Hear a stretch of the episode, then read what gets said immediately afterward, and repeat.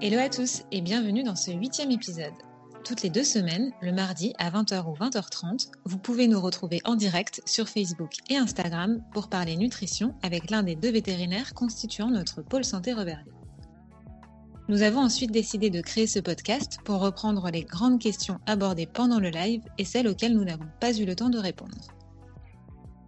Mardi dernier, c'est avec notre vétérinaire Aneva que nous avons parlé obésité chez le cheval, de chevaux en surpoids et en particulier du SME ou syndrome métabolique équin, une maladie très très fréquente chez les chevaux. Le SME est une maladie métabolique qui se caractérise par un dérèglement de la production d'insuline et une distribution anormale des graisses sur le corps du cheval. De cette maladie découle tout un tas de problèmes dont le plus connu est la fourbure. Je laisse donc la parole à notre vétérinaire Aneva qui va nous rappeler les conseils et recommandations pratiques pour gérer au mieux ses chevaux au quotidien. Bonjour Aneva. Bonjour à tous, merci de m'accueillir. Je te laisse peut-être commencer par la gestion de l'alimentation. Est-il par exemple possible de laisser ses chevaux vivre en extérieur et manger de l'herbe toute l'année? Alors en ce qui concerne la pâture, c'est pas recommandé de laisser un accès libre à son cheval ou à son poney 24 heures sur 24. Euh, il existe plusieurs manières de, le faire différemment. Le premier cas de figure est de laisser une ou deux heures euh, l'accès libre à son cheval ou à son poney. Mais malheureusement, des études ont montré que les chevaux qui étaient restreints en, accès au fourrage euh, étaient capables d'ingérer quasiment la moitié ou presque la moitié de leurs besoins énergétiques sur une très courte période. On ne peut pas contrôler grand-chose dans, ce cas et je déconseille de juste laisser un temps restreint euh, le cheval ou le poney à la pâture. Donc, parce que même en très très peu de temps, il arrive à, se rattraper et en ingérer, euh, en ingérer beaucoup de trop, en fait, c'est ça? Oui, tout à fait. Ils sont tout à fait capables de se rattraper et de compenser le manque qu'ils ont eu au préalable. D'accord. Alors le deuxième cas de figure, c'est de éventuellement ce qu'on voit souvent aussi, c'est de euh, couper la prairie ou la parcelle en plusieurs petits morceaux, genre des petits paddocks, et de faire euh, vraiment pâturer le cheval ou le poney sur une herbe très très rase.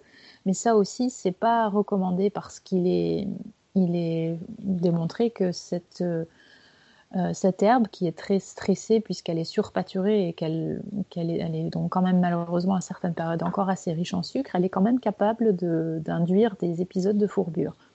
Donc euh, ça aussi, c'est très délicat à gérer. Je me permets de te couper si je ne dis pas de bêtises. Le sucre a plutôt tendance à se concentrer dans la, au niveau de la, base de l'herbe, la base de la tige. Du coup, si, si l'herbe est très rase, le, oui, la, tout à fait. la partie la plus concentrée en sucre sera quand même présente. C'est bien ça? tout, à fait, exactement. Et c'est pour ça que cette herbe-là est encore, euh, reste dangereuse pour un cheval euh, sujet à, développer des fourbures. D'accord, ok. Contrairement à ce qu'on pourrait penser, c'est pas la belle herbe bien grande et bien verte qui pose le plus de problèmes. Non, exactement. Pas toujours. Pas toujours. ouais. L'autre solution, c'est éventuellement de mettre un, panier au, paddock ou à la prairie. Et les études ont montré que, sur un même temps de, pâturage, il y a une réduction de 70 à 90% euh, de la quantité d'herbes ingérées. Donc ça, c'est assez intéressant et ça permet euh, de, faire manger son cheval de manière constante euh, sans pour autant le lâcher dans une herbe pleine et beaucoup trop riche. Donc ça, ça peut être une bonne solution. Ce qu'il faut envisager, c'est parfois de pouvoir l'enlever, enfin de pouvoir euh, surveiller ce qui se passe dessous quand même. Mais sinon, c'est une, c'est une très bonne, euh, très bonne solution. Ok, merci Aneva. Et du coup, pour ces chevaux, est-il euh, préférable plutôt de les nourrir exclusivement au foin? Est-ce que tu as des, recommandations particulières sur, sur le foin, le type de foin, la quantité à apporter? Oui, alors c'est vrai que l'avantage entre guillemets du foin, c'est que on peut mesurer et quantifier ce que on donne à son cheval. Donc il faut déjà commencer à peser sa ration, avoir une idée euh, de, combien on, va donner à son cheval, euh, en tout cas pour lui faire perdre du poids. Et, après, une fois qu'il a perdu du poids, même à, trouver la quantité qu'il lui faut pour que le cheval reste sur un poids constant et qui, soit, qui est souhaitable. Euh, le, foin, il faut essayer de se dire qu'un foin peut être très très riche en sucre aussi, tout comme la pâture, et que si on a la possibilité de le faire analyser, euh, il faudrait que le foin ne contienne pas plus de 10% de sucre par kilo. À partir du moment où on connaît notamment le taux de sucre de son foin, ou même si on ne le connaît pas, est-ce qu'il faut rationner ses chevaux sur, sur la quantité de foin qu'on va leur apporter quotidiennement? Oui, alors si on ne connaît pas le taux de sucre dans son foin, on peut éventuellement le faire tremper pour en lessiver une partie, pour lessiver une partie des sucres solubles. Euh, il est conseillé de ne pas dépasser deux heures quand il fait chaud, mais on peut dépasser un petit peu plus quand euh, les températures sont, moins élevées, ou éventuellement le repasser au stérilisateur euh, après. Euh, donc ça, c'est une bonne solution pour, euh, pour, le, pour ceux qui ne peuvent pas mesurer les taux de sucre dans leur foin. Sinon, oui, il faut essayer, quand on doit faire perdre du poids à son cheval, il faut essayer de rationner la quantité de foin, en tout cas la, la, ration totale, et essayer d'être à 75% environ des besoins nutritionnels euh, au quotidien pour le cheval. Donc ça veut dire que concrètement, si on, on prend le poids vif du cheval, on va être à 1,3, 1,4 du poids vif total du cheval en quantité de, fourrage. Donc c'est un petit calcul à faire, donc c'est environ 6-7 kg de foin par jour. Pour un cheval de 500 kg du coup, c'est ça? Oui, oui pour un cheval de 500 kg environ. Euh, ce qu'il faut garder en tête aussi, c'est que un cheval mange de manière constante toute la journée, il produit de l'acide gastrique euh, quasiment constamment. Euh, donc il existe des, supports qui s'appellent des slow feeders. ce sont des dispositifs soit euh, des bacs avec des petites mailles ou soit des filets à foin très, très, avec des mailles très très fines qui permettent au cheval de prolonger le temps d'ingestion de, son foin. Parce que c'est vrai que il est important que le, cheval ou le poney puisse manger de manière quasiment constante euh, durant toute la journée. Ceci dit, euh, il y a eu des, recherches de fait, notamment sur un groupe de Shetland qui avait eu donc cette, cette quantité de, euh, de ration pour qu'ils pour puissent m'écrire et il n'y avait pas eu d'ulcère de, détecté ni rien. Mais bon, il faut faire ça avec euh, modération. En tout cas, il faut prendre son, son temps et ne pas mettre son cheval au régime sec du jour au lendemain. Ça, c'est surtout euh, à éviter. Donc, si je résume, habituellement, on recommande de donner euh, au moins 2% du poids vif du cheval en, fourrage. Là, pour ceux euh, pour lesquels on a besoin de qu'on a besoin de rationner pour leur faire perdre du poids, on est plutôt sur 1,4 à 1,3%. C'est bien ça? Exactement, c'est ça. Est-ce que tu peux aussi nous parler un peu de, du foin de l'enrubané et, et aussi de la paille? Qu'est-ce que tu en penses? Oui, bien sûr. Alors, euh, l'enrubané, habituellement, euh, c'est vrai que les taux de sucre sont un petit peu inférieurs parce qu'il est récolté euh, euh, d'une manière plus précoce. seulement, le problème, c'est que c'est très appétant et que les chevaux qui ont un embonpoint ont déjà, enfin, ont déjà des problèmes de régulation de poids. Donc, euh, comme ça se mange très facilement, bien, c'est pas forcément très recommandé. Et puis, il y a des études qui ont montré que, que les que la, qu'il y avait une incidence sur, euh, sur l'insuline euh, après l'ingestion de, de, fourrage type enrubané ou préfané. Donc, c'est vrai qu'on recommande pas trop ce type de fourrage pour, pour des chevaux et poneys. pas idéal. Pas idéal, tout à fait.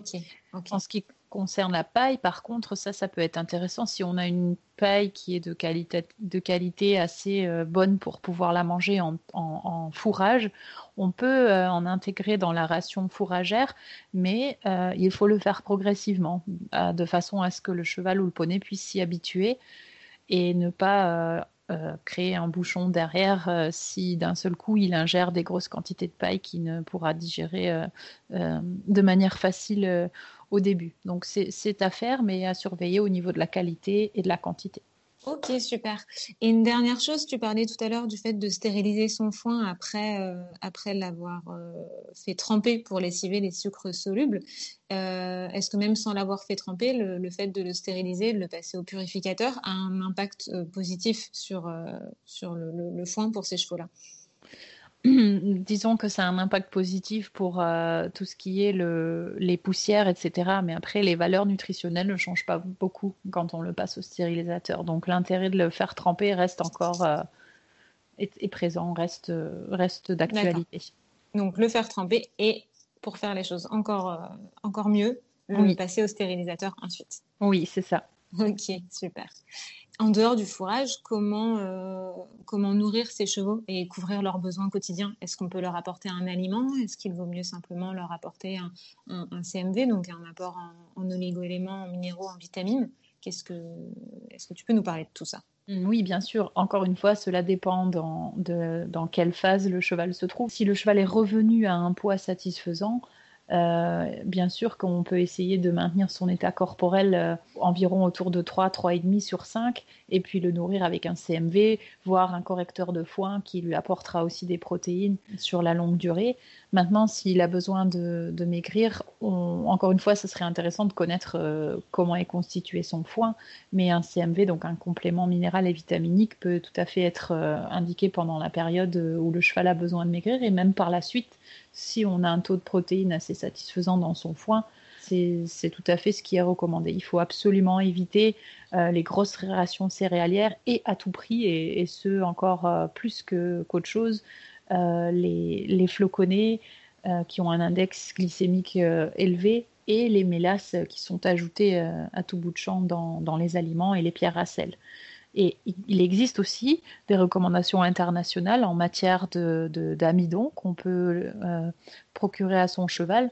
On, estime qu'un cheval qui, a une prédisposition particulière à développer la, maladie SME ne doit pas ingérer plus de 30 grammes d'amidon par repas. Pour 100 kg de, poids vif. Hein, voilà, pour 100 kg de poids vif. Et un cheval qui, qui a un épisode de fourbure euh, au moment où, enfin voilà, au moment même, eh bien, on parle de, taux d'ingestion de 15 grammes d'amidon pour 100 kg de poids vif à ne pas dépasser par Donc ce qui fait pour un cheval de 500 kg, ne pas dépasser pour ceux qui sont prédisposés mais pas en, pas en crise, pardon, ne pas dépasser 150 grammes d'amidon par repas. Et pour un cheval en, crise de fourbure, par exemple, ne pas dépasser 75 grammes d'amidon par repas. C'est bien ça? Si, si le cheval pèse 500 kg. Oui, tout à fait, c'est ça, exactement. Ok, super.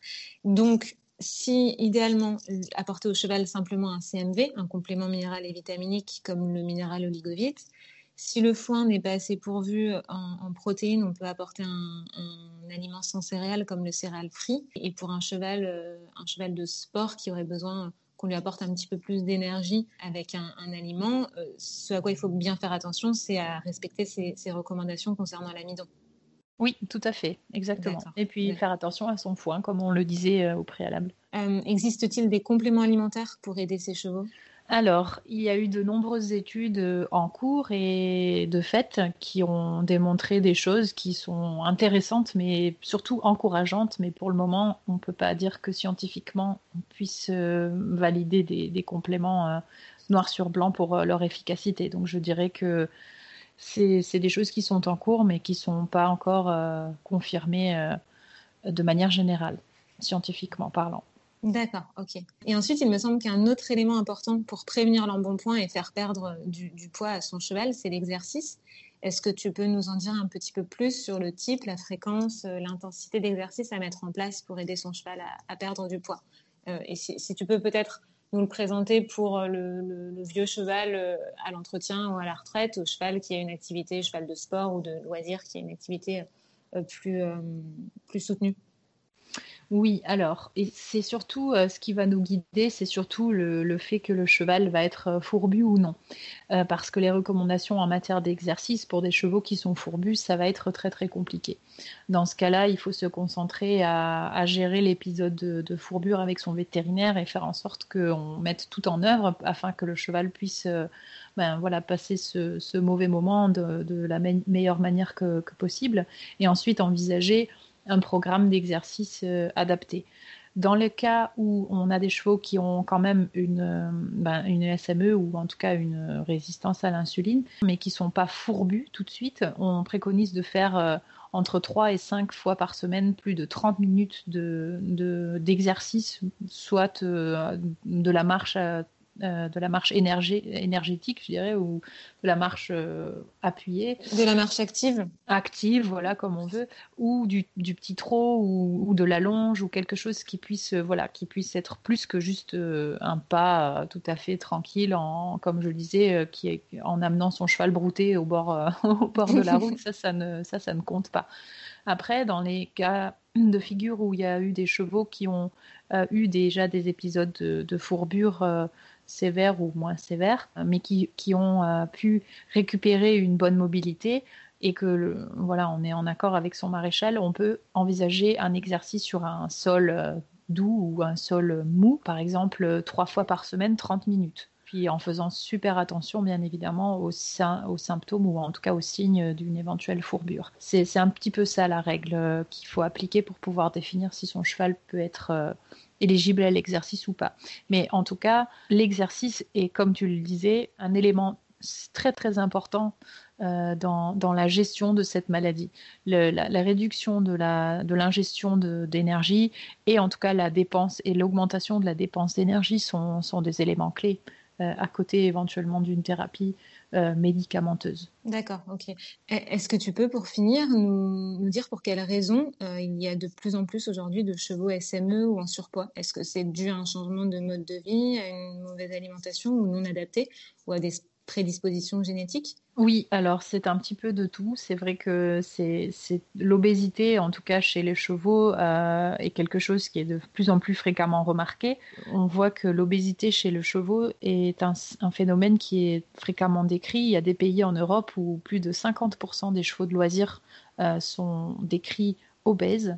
Euh, et malheureusement, c'est lié à plusieurs choses. C'est souvent lié à une mauvaise nutrition, une nutrition beaucoup trop riche avec des mélasses, des sucres, euh, des, choses qui sont absolument pas adaptées à l'activité physique du cheval. Euh, on a des, parcelles ou des prairies qui sont euh, surpâturées ou, mal gérées.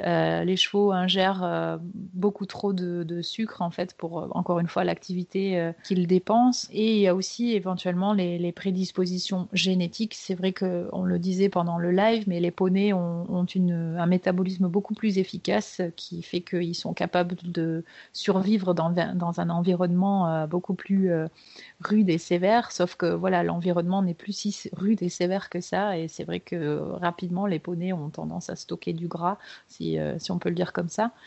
Et euh, on voit une prédisposition génétique chez, chez des races telles que, même chez les chevaux de sel, toutes les, les, races de poneys, les chevaux ibériques, etc. les pur sang arabes aussi? Les pur sang arabes aussi, oui, tout à fait. Donc c'est un petit peu des deux. L'expression de la, du syndrome métabolique équin dépend euh, de son environnement et, de voilà et de comment le cheval est géré au quotidien au final. Eh bien super, merci beaucoup Aneva. Euh, merci à tous d'avoir suivi ce nouvel épisode de, notre podcast. On espère que, cela vous a plu. On vous donne rendez-vous le 11 mai pour un nouveau live euh, avec notre vétérinaire Cyril. À bientôt.